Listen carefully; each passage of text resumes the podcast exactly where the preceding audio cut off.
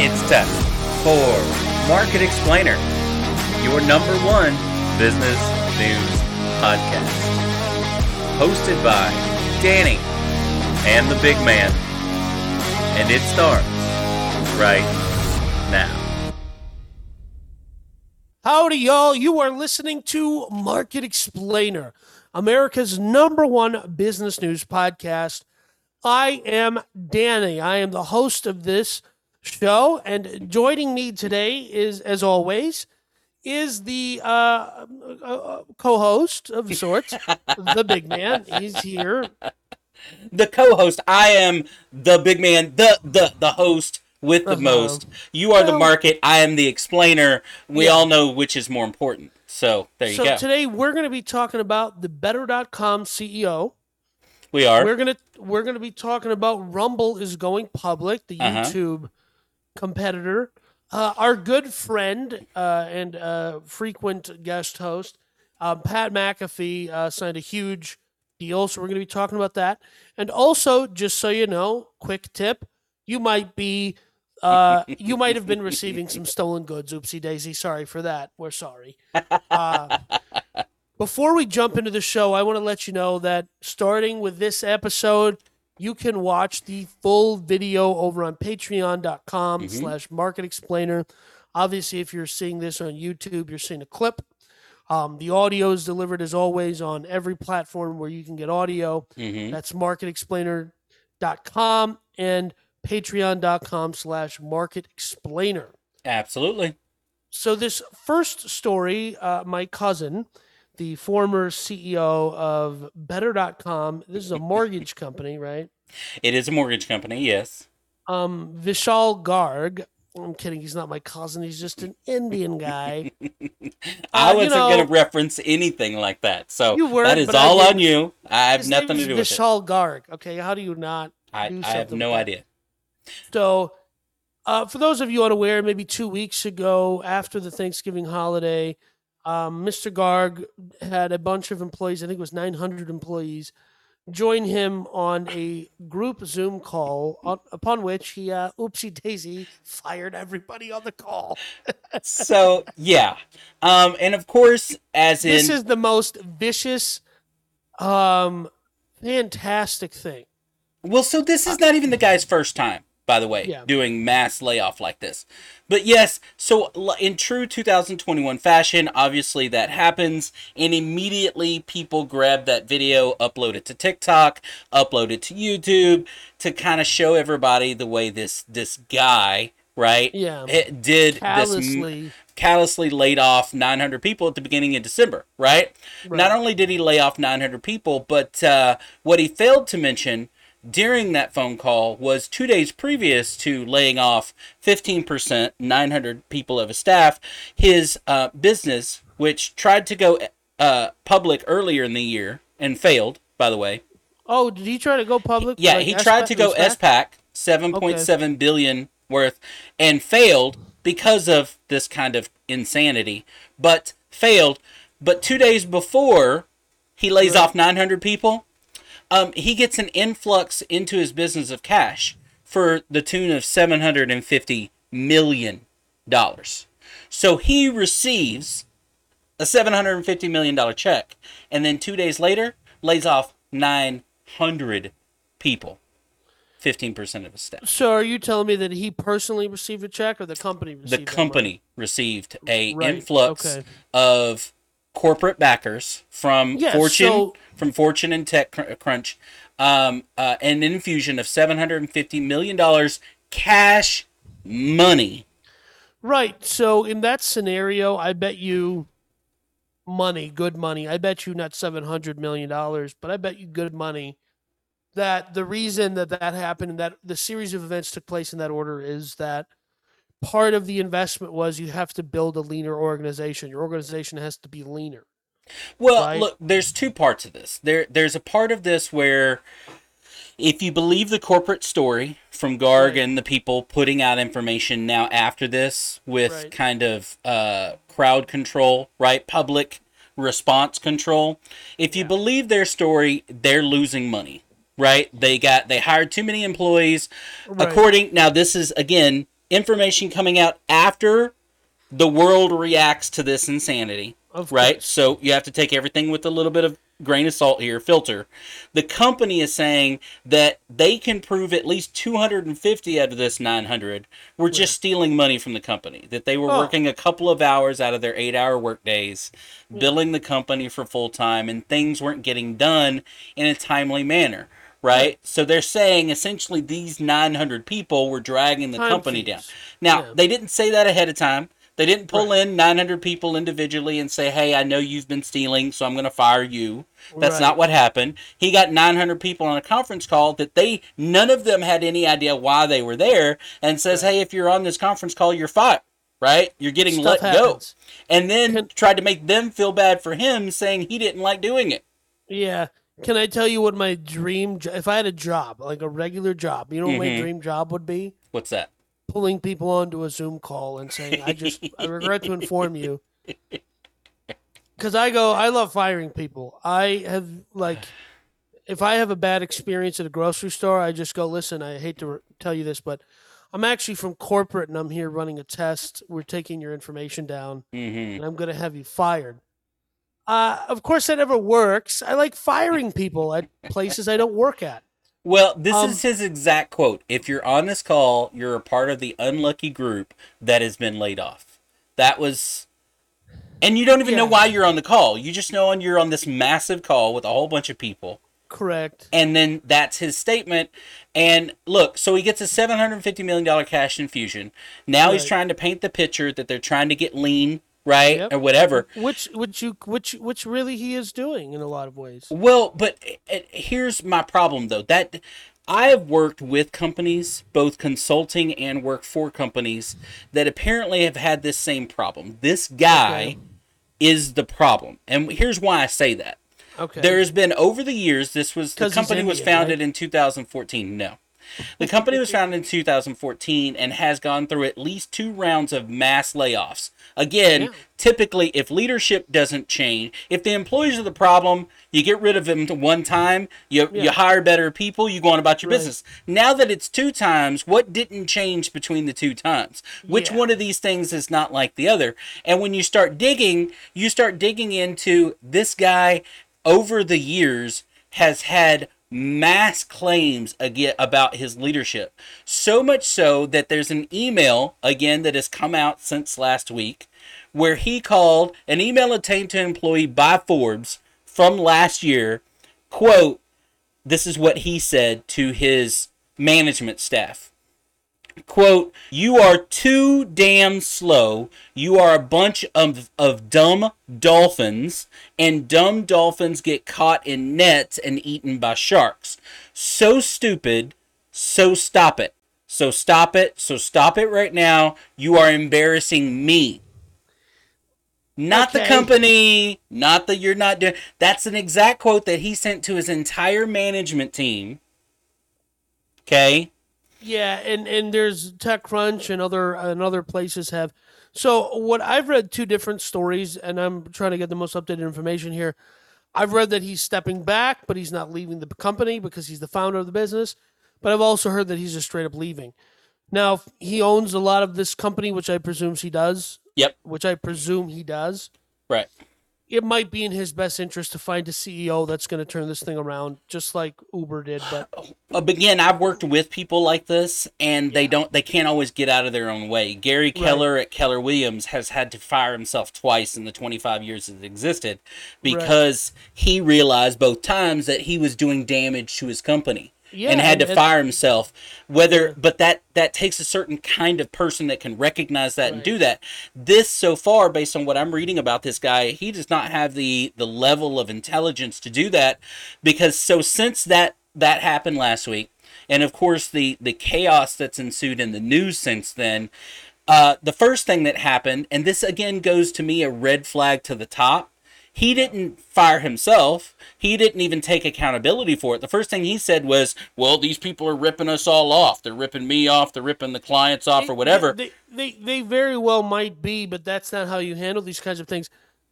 Listen, man, the, there's other articles out there about how this guy led with fear and all this other stuff. hmm He just sounds like a sucky CEO, but at the same time, he sounds like a guy who's trying to run a very competitive business and you know in, in the world of rocket mortgage running commercials on every channel on every internet service streaming provider Mhm. he's trying to compete and he sounds like somebody who's putting that pressure that that he feels on himself as the CEO and the entrepreneur in the business I think you're being way too nice. The fact is, is that everybody thinks that they can go into the mortgage industry, the real estate industry, and do it leaner and better and faster. Mm, That's and true. the fact is, is doing a mortgage from front to end with all the regulations from the government or whatever, you have to jump through the same hoops, regardless of where the money's coming from. You all Right. have to have o- what they call overrides and the way things Yeah. they're done. They all get paid the same way. So there, Correct. there's everybody goes into this industry. Same thing with this company, Better.com. When you look back at it from 2014, what is the company's going to be leaner and faster? And the fact is, is it takes them all about the same amount of time because Right. it all has to jump through the same hoops, controlled all by the same people, which is not them right? Right. So so the fact is is they all have these thoughts and they all end up being the exact same type of company, right? Now, Right. you fast forward, the guy makes these big mistakes and again to me red flag, he didn't turn around and say, "Hey, I'm taking a sabbatical." What happened first Right. was 3 of his top people took responsibility for it and left, which happened to be his head of marketing, his Right. head of public relations, and the vice president of communications all stepped down before he said, Hey, I should have done this differently. Yeah, and the head of PR's picture is in the article, and that distracted me for a while.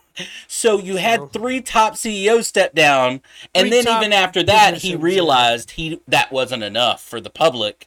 so, do you? Is it your estimation? I mean, I don't know who the public is in this regard. I don't care. I mean, does anybody actually care who funds their mortgage, or do they just want the freaking loan? No, Right. well, I the answer to your answer is yes and no because do people care if do most people care where their money is ultimately coming from? No. Do people care and choose though who they do business with? Yes, and especially true. with a brand like better.com, which is easy to remember. Yeah, Is anybody this week going to better.com to do their refinance? To do No. their loan? Pro- the I- I answer don't is know. no. I might. The- I might.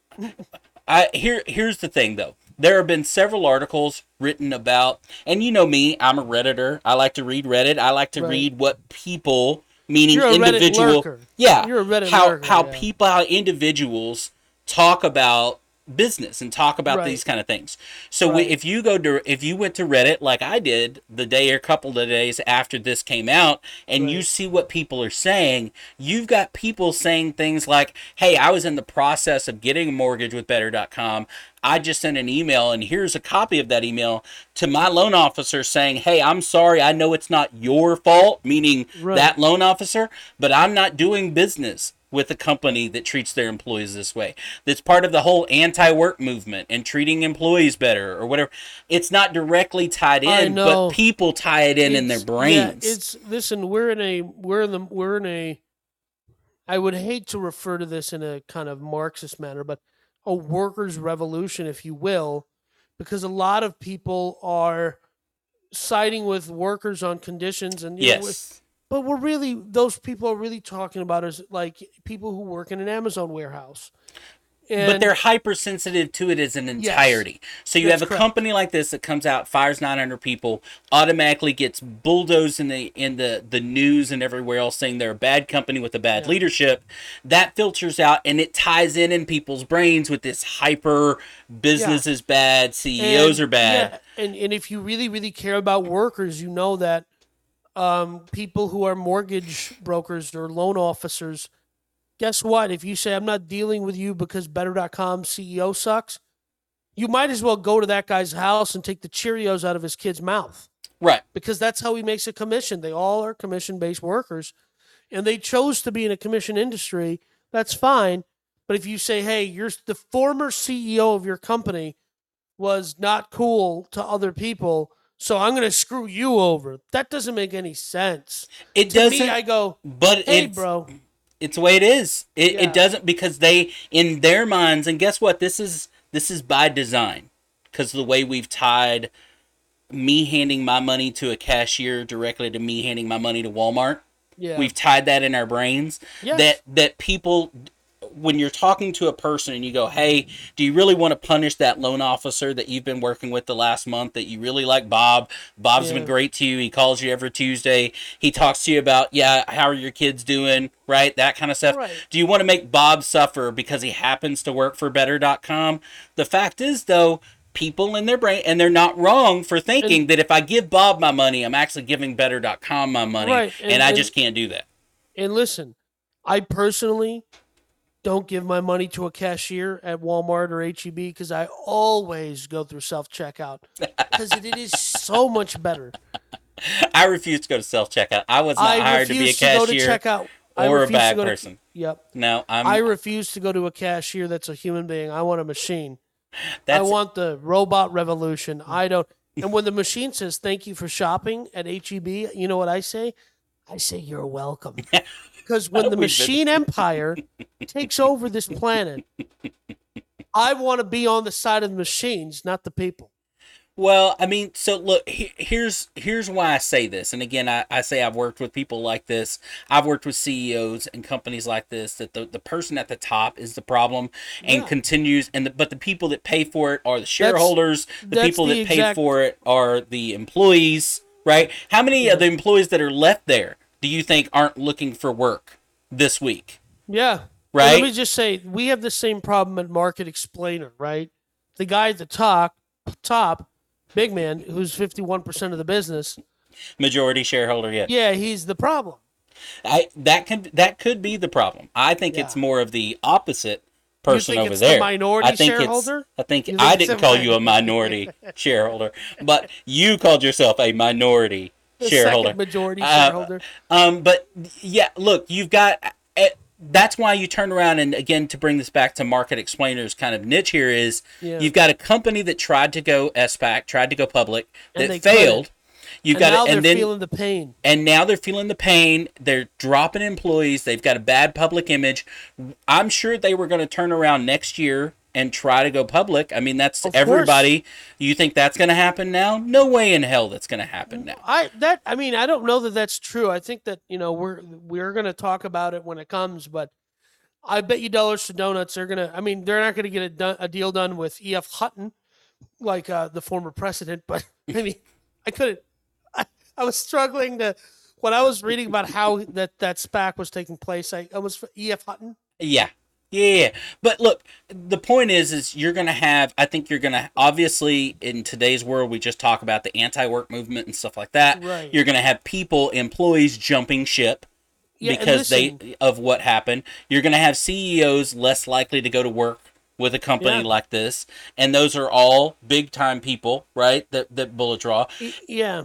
And who knows when this guy right now you talked about so you had the three top people leave, that wasn't enough. So he had to turn around and he's left as far as any decision making with the company. Now, right now that says well, yeah, by title, right? So the guy, the CFO, is taking over the day to day running of the business. So the guy, even though has maintained his title as of recording this, he's maintained his title as CEO and his ownership, obviously, but he's on a indeterminate amount of sabbatical, an indefinite sabbatical, with no one saying when or if he's So- coming back. to summarize this story, guy fires people in a public and embarrassing manner, destroys company's reputation, goes on indefinite vacation, maintains his ownership position and everything. Yes. So Okay. did is is he in this So- case held accountable in any fashion or form? No, but who is the winner here? Vishal Garg. He he's he is clearly yeah the winner. he's he's he's uh, in Saint Tropez right now. I'm guessing. Right. Yeah, and the rest of us are working, and everyone at Better.com is working, and they feel a sense of relief that he's not there. And this is going to be like that. This is going to be like The Office when Andy leaves and production goes up, and he gets a bonus because they're more productive without him there. Without a micromanager sending them, Yeah. calling them dumb dolphins, which I've never heard in my lifetime. Is that is Yeah. that a thing out there? I don't know. Is dumb Oh, wait, dolphins a thing? No, um, not that I know. But I tell you what, so so the thing that he has in common with the 900 people that he has fired, he got fired too. But like you said, he's maintained his Yeah. probably multimillionaire status. No, and, no. Here's um, the thing: he didn't get fired like the other 900 people because those 900 people have to go find a new job, Right. right? He still he still owns a business and he still has income from his. I'm assuming, right? So Yeah. You. that's that story. Yeah, that is that's insane to me. It That's what it's like a it's like a tele telenovela telenovela. Yes, because because here's the thing, and I want I want to say this again. We have because I find the more and more that you and I talk about business, and the more business that I've been a part of at a very high level, right? Yeah, you're at a Is- super high level. Yeah, Is you you think that people, successful people that start these big companies, yeah. we all have this tendency well they must be very smart people. They must No, be. They very, very good people or whatever. The fact is is you can be the head of one of these big companies and you just got lucky at the right time. You started the right business at the right time. You surrounded yourself early with the right people and you can't get out of your own way. They can be very dumb they can be idiots. They This- can feed into their own insanity where they get to a point where they think they know, right? You get rich and then you think, well, I'm rich. I must know better, better than everybody else. Have you ever seen that? This, you know, we'll close on this, but have you ever seen that movie, uh, Margin Call? I have not. Okay, Jeremy Irons, uh, Zach Quint- Quinto, Quinto, Mm-hmm. I forget what his name is, and uh, another another uh, canceled now canceled actor. But basically, it's about the great financial crisis, and I, I think it's like either Bear Stearns or I forget what who they're modeling themselves Mhm. after.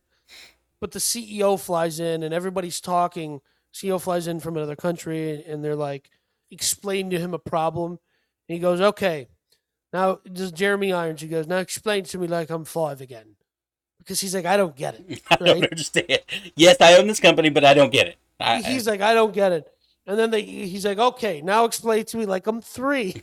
so like, I, am going to keep doing this until I and- understand. but here's the problem. thing: is that is there's a certain amount of like golden retriever aspect of like being mm-hmm. a CEO sometimes. That is like you don't have to be this highly technical Bill Gates nerd.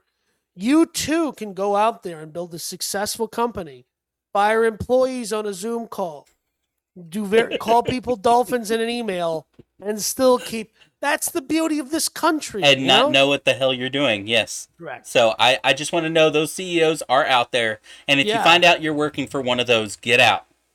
Well, Get out. or continue to milk it for as long as possible. or take advantage of the situation and get as much stock as you can if you think it's going to be there. Uh, we'll get into a, a whole nother conversation about that at a different time about how that works. Right. well, I want to tell everyone about our sponsor for the next segment, Acre Gold. Meet the new store of value. It's the same as the original store of value. This timeless and thoughtfully designed um, gold can be purchased with a subscription where you deposit money every month. When that Mhm. money accumulates to the spot plus probably 10% price of gold, they send you two and a half grams of gold. Now, these are known quantities in the universe. 6.8% inflation this year.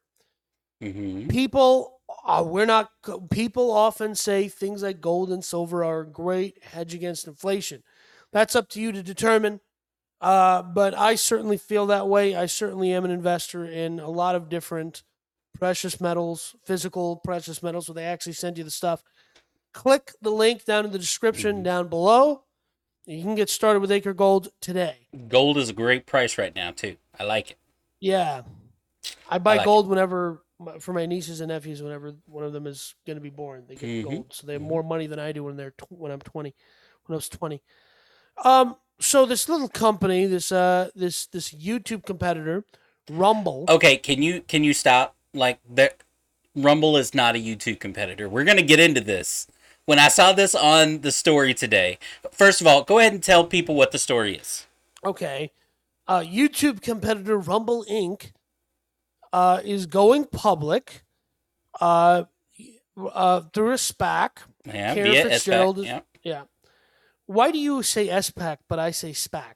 I don't know. Why is that? Okay. Well, because it's technically SPAC. I say it properly. You say it improperly. But potato, potato, tomato, tomato, whatever. Yeah, c- I'm correct. You're incorrect. Um, they're going to be listed on the Nasdaq. Uh, so this is an interesting uh, business. So Rumble.com was for the longest time simply a Vimeo type service that news organizations and other places used to host video that they embedded on their website. Correct. But somewhere through all of the mishigas of this year and last year, and all of the political drama that has resulted in people getting kicked off of YouTube, Rumble has become a platform that politically conservative people. well, but by be- the design of the founder of the company. The so? founder of the company took it in a direction where he made the company itself's project, and I quote, okay, and I quote because I like to. Rumble is designed to be the rails and independent infrastructure that is immune to cancel culture. We are a movement that does not stifle, censor, or punish creativity and believe everyone benefits from the access to neutral network with diverse ideas and opinion. We are on a mission to restore the internet to its roots by making it free and open once again. and Now, listen, that's from the, the the owner of the company. So the owner of the company took it in that political right arena as an alternative thinking like a lot of people do that by doing that you'll end up competing against when Danny says a YouTube competitor. Now, right? I say Danny says because I live in the real world where real people use real information to back up their statements. And let let let's just kind of look at this. So right now, Rumble in By the this Yeah, Let- go I just want to air out some, you know, personal grievances here. We have been talking about adding Rumble as a distribution point for our podcast. Absolutely, why not? And uh, the person who handles the video side, who volunteered to handle the video, Sure. has yet to actually. Volunteered by voluntold. I'm you know what I mean. But go ahead. Somebody has to do it. I think your exact words were, "Don't worry, Danny. I'll handle all of the video and audio." It has So- nothing to do with our first podcast failing, you know, because Danny was doing it. But anyway, go ahead. Anyway, uh, go back. So when So look, this- we'll we'll so get this- our show up on Rumble. We have a we have a show that might appeal to some people that are on Rumble. And I'm not down. I am in no way discrediting Rumble as a site. I don't care what No. their their values are. If you've got enough eyeballs and enough people coming to your site, great. And they do. They've got enough to go SPAC. Here's my problem though. When Yeah. people and again, I like to pick on Danny. You know why? You know it's part of the reason he's on the show. We love each other. Yeah. We pick on each other. So when I say Danny doesn't know what he's talking about, I only mean it sixty percent. So, but Danny's saying YouTube competitor, they're really not. And I get why Rumble says it. Everybody wants to be the competitor of the big dog, but let going SPAC, they have to release certain numbers, right? You're going public. Correct. So the number in this case that they've said is the most recent monthly average is 36 million um, active users per month, right? They bounce between 36 million and 44 million active users a month. Now when Yeah. when Danny says YouTube competitor, Right. you want to take a wild guess of what YouTube's active monthly people are versus Rumble's 33 to 44 million? Well, uh, it's a lot more. I can It's guarantee that. 2.1 billion with a B. Okay, so Right. are they even close? Are yes, they're in the same yes, they post videos to their site. So in that they're a YouTube competitor, but they're not. So here's what I'm saying: is was Tesla at the beginning of its, you know, with the Tesla Roadster, was it really a competitor to Ford? No, it's still not a competitor for. So not not by not by volume, not by sales volume, but my stock price. Sure is. Well, and that that's where to me you have to again this being market explainer.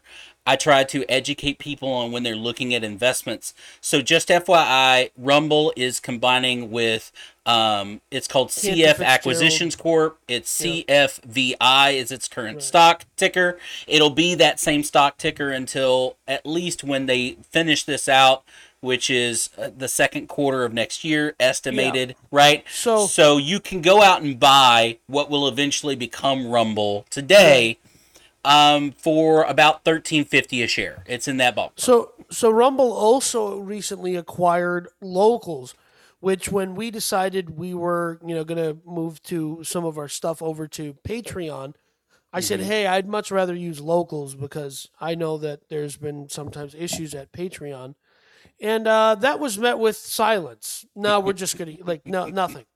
Well, No. again, this uh, this comes down to in business. Sometimes you look at things as some anything perfect. No, Yeah, there's nothing no, perfect. no. But people are going to start at what they know, right? Yeah. People are going to start with a Patreon and then maybe move to something else that's smaller, maybe has better features, whatever. But that's after you're established. If you're trying to create a podcast, a video podcast show, you don't start on Rumble. You start I on. YouTube and then maybe add it to Rumble, and that's the way Yeah, business yeah, works. I know. But going But back the- to Rumble and and this CFVI when it talks about investment market explainer is I you have to be careful of statements when you're looking at investing or buying stock in a company. Right. With companies, we just talked about this with the last one, right? With uh, better.com. Yeah. When you're looking at investing, you have to be careful with what people are saying and how they're trying to portray that moving forward. When they go, well, Rumble is a competitor to YouTube, So- that's somebody trying to sell you on Rumble. Yeah. So when I say Rumble is a competitor to YouTube, here's what I mean. In a universe where YouTube is ubiquitous, when I say it's ubiquitous, here's what I mean by that. My 60 something year old mom, who's a grandmother, who's not from the age of the internet, watches dumb videos on YouTube. Okay Mhm. it's plugged into her TV. It's everywhere. Okay. It's on her phone. So I'm just saying, in that world where Right. can you name a, what dailymotion.com when YouTube not just got out in front because in in this world of social media, Mhm. Facebook at least had Twitter, different functionality Correct. but there was competitors. YouTube got acquired by Google. Google shut down its Google Video service. Mhm. Only had YouTube, and from then on, YouTube was it. Right. And the, one of the reasons it's it, i- i- is that way is simply because the bandwidth it takes to run a video is not an easy thing to deliver. So the bandwidth it takes the upfront cost is insane.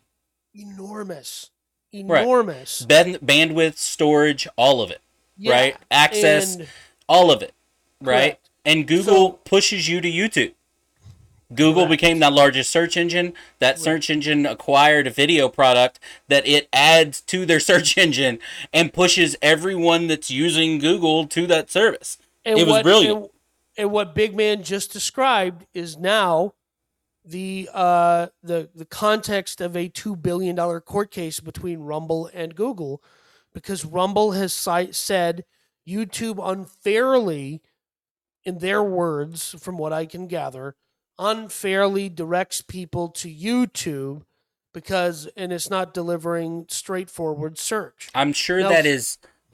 I'm sure Danny is vehemently against that because Danny hates any government interference into. Yes, I agree. so if you're Rumble, if you're Rumble and Google doesn't send people to your website, they don't send people to my websites. Well, par- partner with partner with Firefox or partner with you know what I mean, DuckDuckGo. DuckDuckGo or whatever, think, right? Like uh, I think at some point DuckDuckGo or one of these alternative search slash browsers, whether it's Brave or whomever, ends up in a situation where they're in a public company like Rumble. But you run into the same thing if you right. How much of the percentage of population uses a DuckDuckGo, right? Maybe that's a higher percentage of the people you're trying to get to, but Yeah. how many how what percentage daily Not a lot. of the average users Less- what is it? Ten percent or Ten percent. or five percent. So again, by partnering with that company, yeah, they, they're more of your users, but you also have to be okay with the fact that that's five percent of the people. You, you're right. Yeah. You're leaving ninety five percent on the table. So and and look, you can make plenty of money with that five percent. Yes. Plenty of money, right? So you you definitely have to. But it's just one thing to think about. Is all I'm saying. So here's here's how I would put things. For most of your life, big man, it Mm-hmm. was J.C. Penney and Sears. right. Go ahead and try to walk into one of those places today. Absolutely. Change is always change is the only constant. So, at some point, somebody's going to come along and eat YouTube's lunch. Is it going to be Rumble? I'm going to go ahead and say right now, absolutely never. It's going to be somebody though.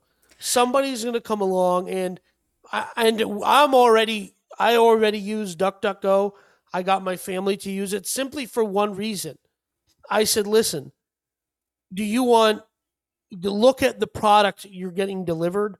Go search something on DuckDuckGo and then Google and compare which results you relate better to, which you wanted to see." See, I, I look. I, if you would have told me, and again, I'm old, but if you would have told me, obviously, 30 years ago, that Sears and J.C. Penney, to use your current example, were gone, basically in 2021, I'd have laughed at you. However, here's what I also believe: is we also live in an environment. We know the mistakes that Blockbuster made. We know the mistakes that Sears made and J.C. Penney and a lot of these. And I think companies like Google, for example, and what is now Meta, eh, right, over Facebook, Yeah. and we talked about last week about GE splitting up and, and different. What I think they've learned from those mistakes. I don't know that Google or will ever be unseated or YouTube will ever be unseated because here's why. I think they've learned that they have to constantly change to the environment that they're in. And if Google and YouTube does that, they may, it may not look like YouTube does today, but YouTube I think will exist in 50 years because they Yeah. they've brought that in. Google has brought that in. Meta Sure. Fa- what is Facebook became Meta Right. has brought that in. GE is learning from it. These Yeah, Johnson and Johnson is learning from it. If you Let can, use- they pivot and they keep Yeah. going. Now let me use an internet example, which which is probably probably a little more relatable to the subject matter. AOL also thought it was going to exist forever. Okay, Sure. and listen, AOL does sort of exist, right? Sort of. I, I think But Microsoft Network, which was AOL, right? Microsoft that's Network still exists. No, it's not. They had nothing to do with each other. Microsoft Network, MSN, bought Yeah. all of AOL when it died. No. Yeah, if you had an Yahoo AOL, did. it was Yahoo. no, AOL, if you had an AOL email address, you use Microsoft to now Oh, get okay. into your Yeah. AOL email. whatever. Anyway, All the I'm- point is, yeah. again, yes, you are right. Yahoo enveloped a portion of Yeah. AOL. Correct. Here's all I'm saying. All of these companies thought that they were going to continue to exist. AOL never thought what happened to them could happen. Netscape Navigator was a sub. Listen, Netscape Navigator was the subject of a um, uh, antitrust lawsuit because Microsoft kept Mhm. bundling it. If I simply describe a law, a class action lawsuit that was huge at the time, the head of Andreessen Horowitz, whatever the guy's first name is, Andreessen, was the CEO, I think, and um, he's like, the concept that this happened in my lifetime, that Netscape Navigator, which doesn't exist anymore, Right. and and Internet Explorer, which also doesn't exist, which is just is Well, wasn't Microsoft sued because of only putting its products in each Windows version, right? Word and Yes. PowerPoint, whatever. So I I get what you're saying. The the point though is is they're always going to whether it's a consolation saying- prize or whatever, Yeah, they're so going to be able saying- to maneuver. Yeah. listen, that's how fast the market moves. Okay, uh, a a business. If I met, if I have I have you know a eighteen year old nephew, and if I say Netscape Navigator, he's not going to know what that is. True, uh, but I think Google would have to screw up big. I mean, they they they know what happened to J.C. Penney. They know what happened to Blockbuster. They know what happened to AOL. and it's these- not and that's not what's going to happen to them it's not all meteors that destroy the dinosaurs are the same That is true, and there could be obviously something. I think honestly, this whole and we'll get into this in the episode. I- I'm sure because uh, the metaverse is going to be a big thing we talk about going forward. But I think you have some dangers in that. It's such a buzzword right now. Just kind of what we're talking about here with Rumble and YouTube. Look, Rumble could be that person. I don't think it is, but it I could don't, I don't ever 100 be that it's- I- person. listen, I don't ever think Rumble Rumble is going to be a big business. Here's all it's ever going to be. I- uh, It's going to be the place where you got kicked off of YouTube for saying something that is mundane, but for one reason or another, YouTube defined that as wrong, and you're going to take your user base of 100, u- 100 followers or whatever, 100,000 mm-hmm. followers, and you're going to go to Rumble. And that's what all that's going to happen. But you do that, that's 10 or 30, 10, you know, 10, 20, 30, 40, 50 people. That's millions and millions of users for Rumble who, and I already know people who use Rumble because their favorite YouTube news show got taken off of YouTube. Right. So they moved over to Rumble. And let me tell you something. Look, this and Rumble for the foreseeable future, if this is your thing and this is what you want to invest your money in, right? Um, Rumble's a good company for you. Be and here's why. It, I it- wouldn't. no, I'm just saying That's here's if you why. like it. Yeah. If th- they're going to go SPAC, right? Yeah. This is going to happen. Right, so you're going to have Rumble Incorporated, whatever that stock ticker ends up being. Right, Right. now, again, it's CFVI. Right, the point though is is in this transaction the the guy that's made it what it is that that I read the quote from earlier is made this SPAC deal where he's maintaining majority share. Right? That's part of this news thing is Good the for him. transaction is expected to rate, but the chief CEO, right, Chris. I'm not even going to attempt to Pavlovski, I think is the last name, Pavlovski, um, will retain voting control to facilitate execution of Rumble's neutral mission on behalf of all stakeholders. That's him coming out saying, "Hey, I'm going to continue to do it this way." And if Right. if Pavlovski here is the same as Garg, right, uh, you got to deal with those consequences, right? right. He obviously thinks that his vision is the right vision, and he wants to maintain that vision after. He's saying, "I'm going to maintain this vision even after going public." That's why I say if it if you're if this is what you're into, if this is your deal, then and and I give him credit for understanding this much. Like it's going to take a, an, an individual at the helm whose goal is to be neutral. Otherwise, culturally, things are just what they are, and you're not going to be able to be neutral because somebody will eat your lunch. So So I look that that is what it is. It's probably our smallest story this week, just because it's obviously there's more information as we go further and further. This is a second quarter 2022, right? yeah, What happens happening. during this process has changed. I, I mean, there are there's benefits to them coming out with this story. They've actually got it in here that Rumble's initial investors the currently the company's expected to go S SPAC at a valuation of a little over two billion dollars, right? Yep. But the current shareholders, the original investors in Rumble, these pre, are actually if the CFVI stock gets above and stays above the seventeen fifty, which is Yep. it's already at 13 where it was 8 or 9 Yeah. dollars now it's at 13 14 if it gets around that 18 dollars per share mark pre SPAC Right. they get even more Good for them. so they're obviously they're pushing and i Yeah, think you're going to see a lot of investment in marketing in rumble over the next four months course, yeah. because they're going to want to bring more eyes to the SPAC to push up the Right. price, to push up the pre SPAC price, so that they get even more for their investment. Yada yada. Right? Why wouldn't so, they? No, I, I don't blame them for that at all. So if you are interested, again, CFVI, you can get it today for about $13, $14 a share. Right. Well, folks, I want to tell you about the sponsor for this next segment. It's his company, bigmangear.com. You can go to bigmangear.com and get a graphic tee designed by yours truly, the big man. Go to bigmangear.com. that is delivered to you by Amazon Prime. That will take you to the Mhm. Amazon Prime store, and you can get your T-shirt from there, personally packed by Jeff Bezos. I ain't printing nothing. That's all I'm saying. That's right. So this next story, uh, exciting. A touch. hmm Um, my very good friend Pat McAfee, him and I are very close. Known him since high school. Um, You went to high school in Plum. Uh, Indiana. no, it, it's uh, uh, Pennsylvania. Plum, That's right. Pennsylvania. That's what I said. Yeah. That's what you said. Plum, Pennsylvania. Gotcha. So all right, go ahead. Plum City Fighters, man. You know the plumbers. Uh, uh, so Pat McAfee, I, I'm not a football guy at all. I think they're the stallions, not the plumbers. But go ahead. Ah, well, you know, I, thought we were called. Uh, listen, man, you don't know this because you didn't go to school there, but we always referred to ourselves as the plumbers. All All right, right, go ahead. You didn't. You wouldn't know that because you're not from. I'm not from Pennsylvania. Plum, Pennsylvania. That is very true. but I am.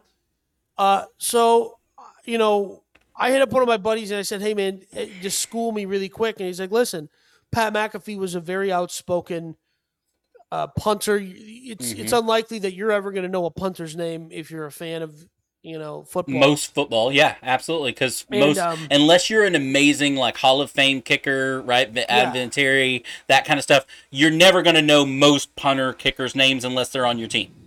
And so Pat McAfee leaves football to go build the media empire. I think he briefly was at Barstool Midwest or Heartland or whatever. This guy not only leaves football in 2016, he Yeah. leaves football when he could still be paid playing football. There were Yeah. people on national television, ESPN or whatever, literally looking into the tam- camera going, somebody in Pat McAfee's family tell him to put his helmet back on and Right. get back out there because the Indianapolis Colts still want to pay him millions of dollars to punt To the kick. football, Yeah. right?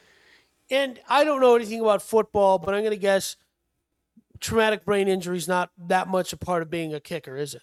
No, I mean, it- you go out there, you punt the ball, you come to the sideline, right? Like, I mean, he was literally, and again, I am a big Pat McAfee fan. I listen to his weekly Pat. McAfee show, so Yeah. I've heard his stories a lot about him playing and that kind of stuff. He's very open about the fact that he had a coach one time tell him because he tried to make a tackle and kind of got hurt a little bit or limped or whatever, and his coach grabbed him by the helmet and say, "Your job is to kick the ball and get off the field." Because if you get hurt, I've got nobody else to kick the ball, right? kick the ball, yeah. get off the field. There are 10 other guys out there I'm paying to tackle someone, right? Right. Yeah. So get kick the ball, get off the field. But look, he, this is I get very excited about stories like this because this Yes. is kind of the path that obviously Dan and Danny and I with Market Explainer are on. This Yeah. guy left football, left a paycheck that he knows was coming, not mm-hmm. just a paycheck, millions of dollars Yeah, so little different, little different than our business. He left millions of dollars behind. Um, I left, uh, I left, uh, I left tens of dollars behind to do this. I can definitely be doing other things. My point is not that he left millions of dollars. The point is, is he left to do something he believed in. He was a big. He was actually one of the at the time NFL. It's when they banned NFL players from tweeting before games because it became Right. a problem. This was kind of the social media taking over, Right. and he in his brain thought social media is the future. I can't play football forever, but social Right. media is the future. So what the story really here is is that he signed a deal with FanDuel to be a sponsor of his show that is estimated value. Nobody knows for sure. Private um, deal here, but thirty million dollars. So A year. four year contract. a year. So it's a three year contract. It's a four year deal with the last year being an optional deal from FanDuel, right?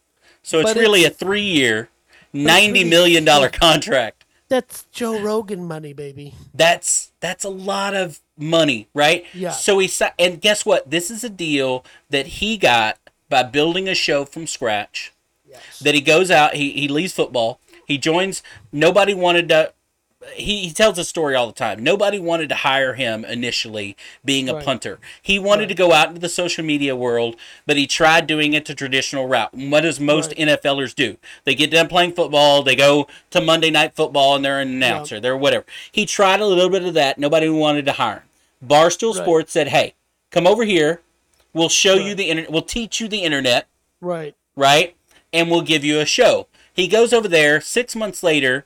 He he's very grateful for working with Barstool, Yeah. but not a big fan of how they were working, Yeah. how they were working out. Wanted to do his own thing, so he did. He he he broke out.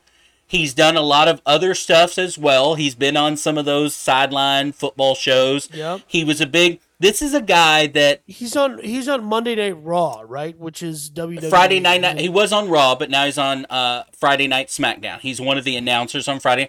The point is, is why He's does he do that? WWE, He was a kid that loved wrestling. Yeah. So he went out after when he was building this show, the Pat McAfee show. He went out and said, "Hey, I'm a large man. He's a large man for a punter. He's like, I want to get into wrestling." So he started like doing this live show where they would watch wrestling, recording on YouTube live, Yeah, yeah, yeah, watching wrestling on Monday Night Raw, watching it and just commentating from his living room with his buddies right. and it started to grow an audience to to the point that WWE reached out to him And hired him, and hired him. yeah, which Like- is amazing. You know what I mean? So here's a guy that went out there and then he got a radio show because that's what you do, right? You get a radio show, and then Did he actually have a radio show? I thought he was just. so after he left Barstool, so this Yeah. is kind of the timeline. He went to Barstool to learn that. After he left Barstool, he came out, and at Barstool, Barstool had him on a couple of different shows. They had him create a, a radio show that was Right. called um, Midwest Radio. Let me find it. Um, let me see. Uh, da, da, da, I apologize Hmm. because I got out of my timeline here. Okay, so Heartland Radio. So Barstool got him on the radio, but Right. again, that's part of the why he left. I he was did not want to be restricted by the FCC. Yeah, of course. He, he wanted to be able to cuss. He wanted to be able Yeah. to talk to. He wanted to. Talk. He didn't want anybody talking, uh, telling him who to talk to, how to talk to to him, say. how Right. long to talk to him, what to say, or whatever. So he he creates. So he get he leaves Barstool Sports in 2018, creates his own company, Pat McAfee Incorporated, which it consists of the Pat McAfee Show. That's Hockey Talk. Heartland Radio, what he's tried to do 2.0, and Right. Good Better Bets. These are all things that he was passionate about. About his uh, the the wrestling thing came about. He loved wrestling as a kid, Right. so he started doing that. Gambling. He's a big gambler. He likes gambling. So what did he do? He created Yeah. a gambling talk show on podcast, right? right. and then that kind of the Heartland Radio kind of died. Hockey Talk still exists. Of course, the Pat McAfee Show, what it is now, and Good Better Bets became what they call Hammer Dahn now. D A H N. Good Yinzer Pittsburgh Hammer Dahn, right? Is what they call their gambling podcast. I wouldn't know. So you have a guy with three major that's built out three major brands: the Pat McAfee Show, the Hockey Talk, and Hammer Dahn, his betting show. All Right. created passions from Pat McAfee and his Yeah. group of buddies. His group of buddies, what he calls the boys. Yeah. One of them, CFO Phil. They've been together since second grade. Yeah. CFO Phil was a smart kid in class. Pat McAfee was the idiot dumb kid that you know, but everybody liked because he was loud and obnoxious, yeah, yeah. right? Uh, Tone Digz played foot, pee wee football with, right? Tone Digz played pe- pee wee football with. Nick Moraldo, the head of the hockey talk, again, guy I went to school with his whole life, lived down the street. They played Yeah. together. When they talk about his boy, he's got a couple of guys that he's brought in, Boston Connor, whatever. Yeah, and I know all these guys obviously because I went to school with all of them. But most of these guys are High. just guys that he Yeah. went to school Yeah. with. That when he left the NFL, he said, "Hey," and he talks about it when he got signed this contract. Yeah. That hey, quit your job, come work with me. yeah, Move to Indianapolis, which is where he last played, Indianapolis Colts. yeah, My- which is, which again, which I just want to point out. Here's a guy who had a small audience uh, as a punter, hmm decides to build not in Austin, not in not in L.A., just Indianapolis, Indiana, just a weird place to build an empire. Well, Right. him and his wife were there, right? Yeah, we're He- here and, now, and, then and that's where we want to be, right? Yeah. Again, he loves the Colts. He loves the owner of the Colts. They have a great relationship. Now, I want to make this clear: this guy had millions of dollars from playing in the NFL to start, too. Yeah, so he had the money. To He had the money to pull a couple of guys, his old buddies, down and start a show with, right? And up front, the cost of setting up a studio, and up front, the cost of marketing, and and he'll tell you they lost a lot of money up front Of course. because of the what they were trying to do. I mean, they at one point when he was doing the wrestling announcing, they rented a box truck and made it a uh, a mobile studio so that they could continue doing the daily show while Right, he was yeah. traveling back and forth to Florida or Yeah, whatever it is. Yeah, yeah. Um, and right before before Zoom was really huge, and before you know this kind of stuff, right? And then you have once he starts that AJ Hawk, the the the a Green Bay Packer, also a- NFL first rounder, right? Right. Joins the show as kind of the co-host. Yeah. AJ Hawk, completely different personality, jawline for days, Right, right. very dry sense of humor. Where Pat McAfee's very loud, Yeah, very crazy, uh, weed smoker. Mm-hmm. You know what I mean? Whatever. AJ Hawk's very, oh yeah, guys, like very concerned. So they offset each other very well, and he brings that previous NFL, right? Not only previous NFL Super Bowl winner, he won a Heisman in college. Most uh, quarterback, uh, or uh, he played uh, linebacker. Most tackles, ta most tackles for in Green Bay history. So he brings some in the world of sports. Here's a guy that Right. knows what he's talking about, Yeah. right? So he brings Um, on a, a knowledgeable co-host that Right. really understands the subject. But here's what I think is the part that I find fascinating to me. Here's people making a living talking about people playing a game. Yeah. They make a living talking about people playing a game. And to me, it is fascinating that that's how the market operates. That in, in not only can you make money, not just regular Joe Schmo at a at a you know cubicle money, you're making millions of dollars to kick an oblong shaped piece of leather through a piece of metal that looks like this and they're going to give you millions of dollars to do it. And when you're done, you can talk about the people playing a game, and they'll just give you thirty million dollars a year. One of the things that I really appreciate, and one of the things I think I, the reason I was drawn to Pat McAfee is because he talks about it in that way. Like you'll see a, a Troy Aikman on TV, or you'll see a Joe Montana or whatever, and they're very okay. I was a quarterback in the NFL. I deserve my millions of dollars. I'm an elite. You know what I mean? Uh, athlete, yeah, yeah. whatever. And there's just a, and again, I have nothing problem with Troy Aikman, big No. fan, Joe Montana, whatever. But there's a certain swag to them. There's an arrogance to them. Tom Brady's the same way, Peyton Manning, whatever Okay. where Pat McAfee is like, this is absurd. Yeah. It's absurd that someone may have paid me millions of dollars to kick football five But- times during a game. yeah, uh, but at the end of the day, that's what it is. Like, what do you, you know, Right. And, But but, I- he's like that too, but he acknowledges the absurdity. Right? Right. I just, I, I just love that this is a thing, and I love seeing people break away from the expected thing that they're supposed to do, which is, to, you know, go quietly into the night with traumatic brain injury, and not be able to be normal for the rest of your life. And instead, he goes, "I'm going to leave while I'm on top. I'm going to build an internet business about talking about football and be a personality."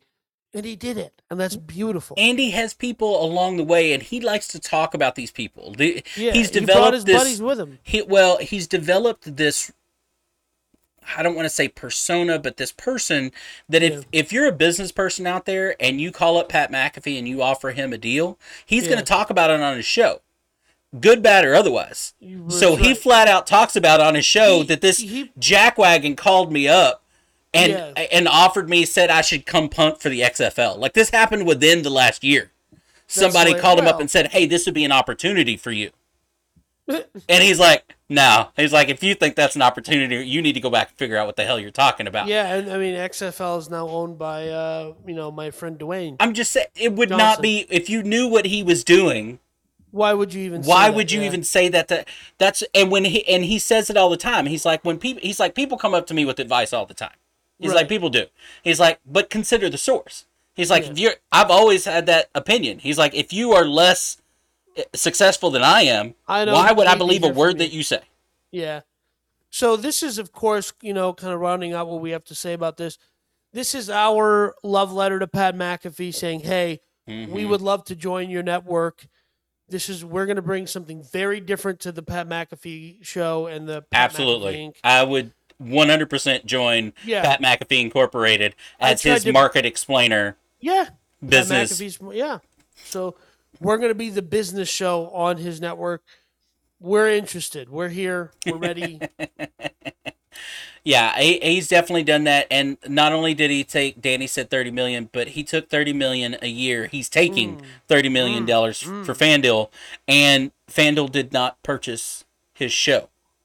Yeah, I know. FanDuel did not purchase, like Spotify. Joe Rogan had to move from YouTube to Spotify. Yep. Uh, Pat McAfee, not moving anywhere. Yeah, he's just it's a sponsorship. It's agreement. just a sponsorship agreement where they Yeah. bought the rights to be his exclusive. And we all know what gambling's coming down. You and I have talked about it on the show about Plenty of times. gambling is coming down. It's now in 26 states and it's growing online sports books, gambling Yeah. on the NFL, whatever. No, I think it's 30 states now. Well, but that's my point. Is it's growing con- like crazy. FanDuel wants to be a big part of that, so they Right. purchased his exclusive. They're his exclusive uh, book, and you talk about things we want to get into about being part of the Ma- Pat McAfee, you know, conglomerate of podcasts. Yeah. Um, they've also purchased the naming rights to what is his new studio. So Oh, he's okay. moving to the FanDuel Igloo is the name of his new Okay. studio and building that they're moving into soon in the first Right. in 2022. So he sold the naming rights. Which okay, great. Great. It's like so a stadium selling their naming rights. Yeah. I'm also putting out there into the universe that if you want to be the official name of the studios that you and I are building out, That's we're correct. also looking for a main sponsor for the, you know, naming Uh, of that studio. I, I, if we don't get somebody else, one of my companies is going to be the main sponsor. It's going to be the, uh, the you know, uh, dumpbetter.com. and I'm not uh, we're not selling our naming rights to Danny because Danny would name it like dump.com or whatever and we can't have that. So Yeah. we definitely need that I'm developing right now. So, um. Yeah, for our podcasting studios here in Austin, Texas, we're going to definitely sell those naming rights. So just reach out to us for that at Oh, yeah. bigmarketexplainer.com and we'll be there for uh, that as well. So what what do we got next, Danny? So uh, we're going to jump into this next story, but before we do that, I want to tell you about our sponsor, workathomstuff.com. more and more of you are not going back to your office, and you're now starting to realize you can't set up your laptop at your dining table anymore. So you're going to have to clean out your kid's music room and put a desk in it so you can work and make money and pay for those guitar lessons so little Jimmy can feel self fulfilled even though he sucks. You can go Hey, to hey, hey, workathomstuff.com. You can figure out which chair, which desk is the right combination for you. That's workathomstuff.com. Now, this next story, uh, did you know that you m- might be the recipient of stolen goods? Of course. Of course. So, as we all know, there is uh, currently in the United States of America just a teensy, just a teeny weensy problem, a little bit of looting going on, um, at Nordstrom's, Yeah. at at um, uh, you know all sorts of places. CVS, we've talked about. Walgreens is closing stores in in San Mhm. Francisco because of this. Mhm. But what's interesting is Best Buy was hit by mass looting not too long last week, I think, in Yep. California. And yes, there is a mass looter epidemic. problem epidemic going on around the country. Um, and what Danny's trying to say here is, and the reason this kind of fits into the market explainer is the argument being made by uh, companies, Best Buy, everybody that's getting hit, is when you turn around, when you go on to Amazon.com, eBay.com, any site, marketplace, Facebook.com, whatever, any marketplace, right now, it is very easy, probably the easiest ever been in history, for you to sell a stolen item. online. And when I say stolen item, I'm talking about purses, Yeah. your your normal everyday goods. So let me, let me put it this way: if you've seen some of these videos on the news, and you've seen people stealing lotion or whatever, they're stealing something from CVS, and you yes. go, "What are you doing with that?" Well, somebody somewhere is saying, "Hey, bring that to my warehouse. I'll buy it from you." For They're not- pennies on the dollar of what it's worth. pennies on the dollar. And then that person is in turn, they're not asking where did you get this from because they don't want to know. And they are in turn, sometimes they're putting, hey, listen, what are you doing with your Pert Plus shampoo that you stole from CVS? Right? Some guy's going to give you a dollar for the bottle. He's going to do FBA, which is f- fulfilled by Amazon.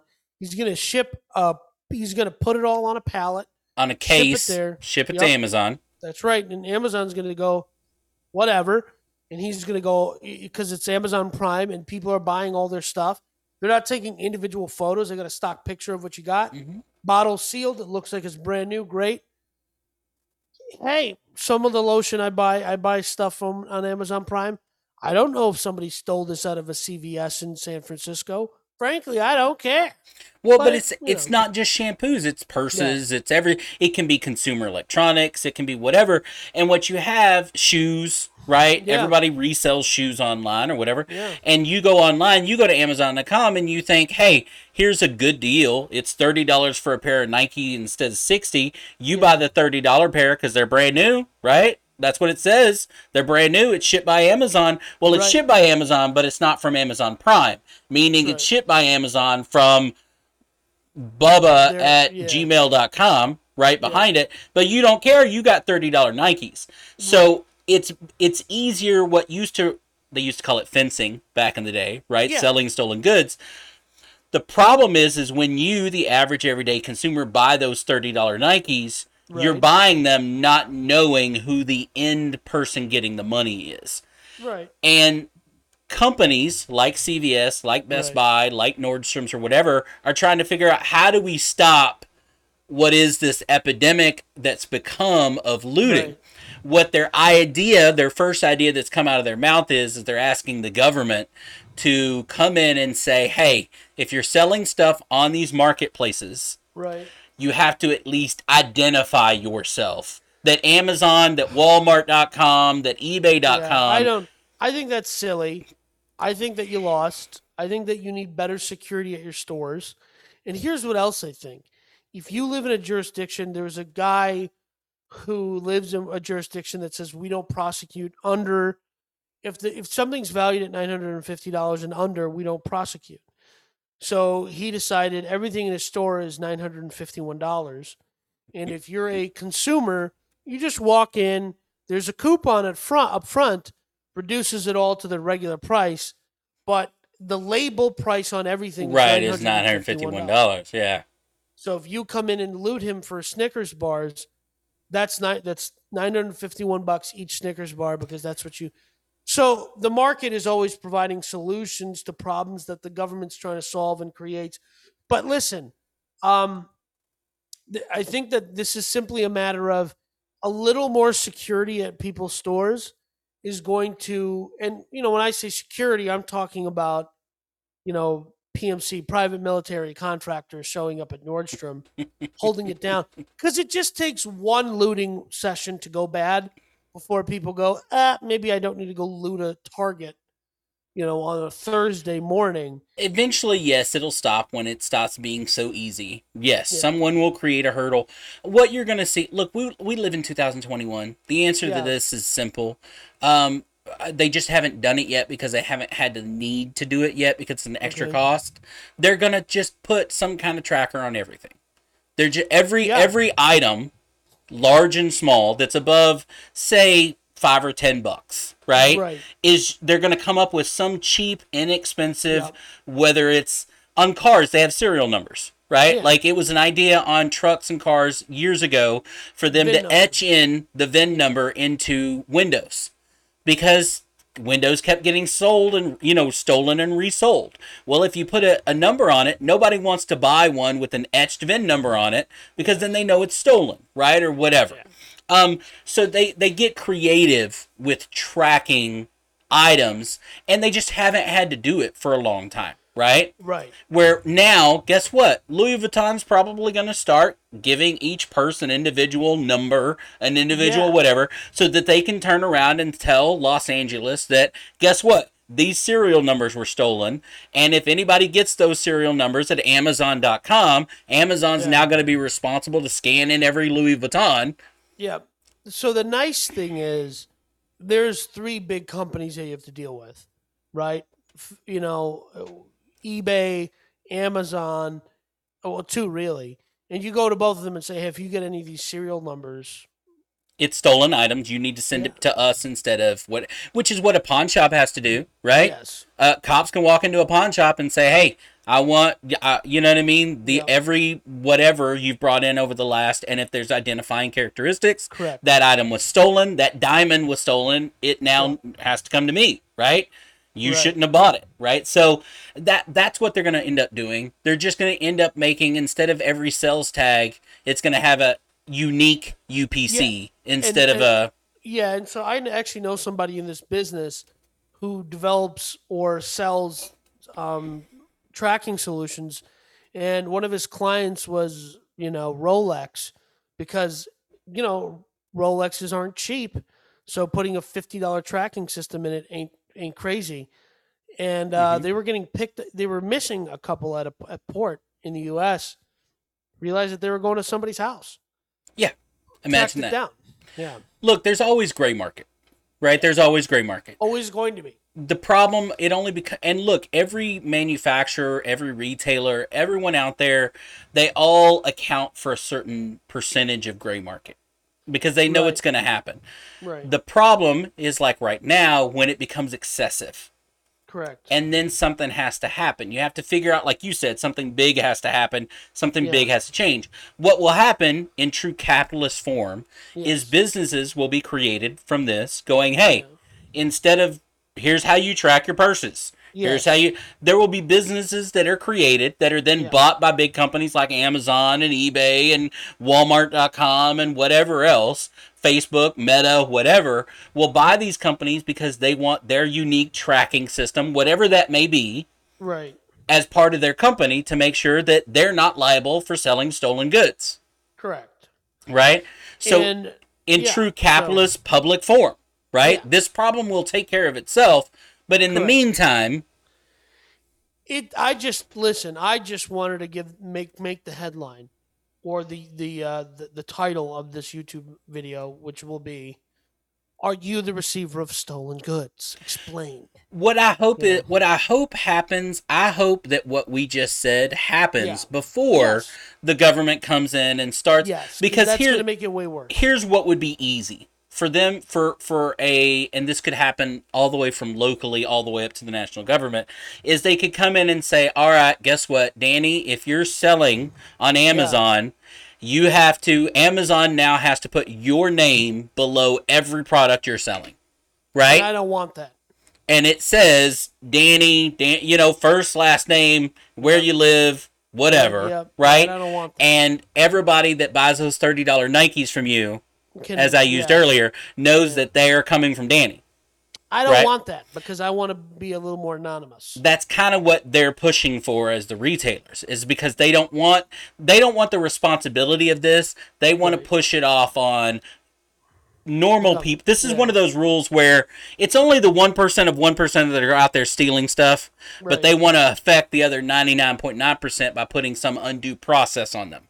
And that's not going to make it easy for anybody, and everybody hates that. So No, I. I, but th- that could happen before the other does, depending on cost. Yeah. Does that make sense? That's Makes what I don't want to happen. I'm hoping the other because that's what's better really for everybody. Control your own inventory. We've all worked retail at some time or another. Right. Control your own inventory. Right. Come up with a system of tra- We live in 2021. How expensive is it It's to- not. It's really inexpensive. instead of one UPC for every product, just create a unique UPC for every single one of them.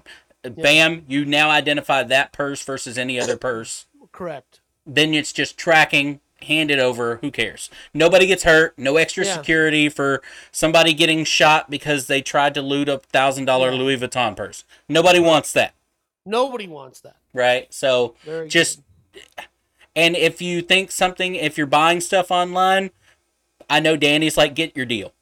get your deal. And I'm that way too. But again, also consider if something is. Don't I don't ask a lot of questions. Yeah, if something's 70% off, you might want to figure out why Yeah. it's 70% off. But hey, whatever. Yeah, I, yeah, for sure.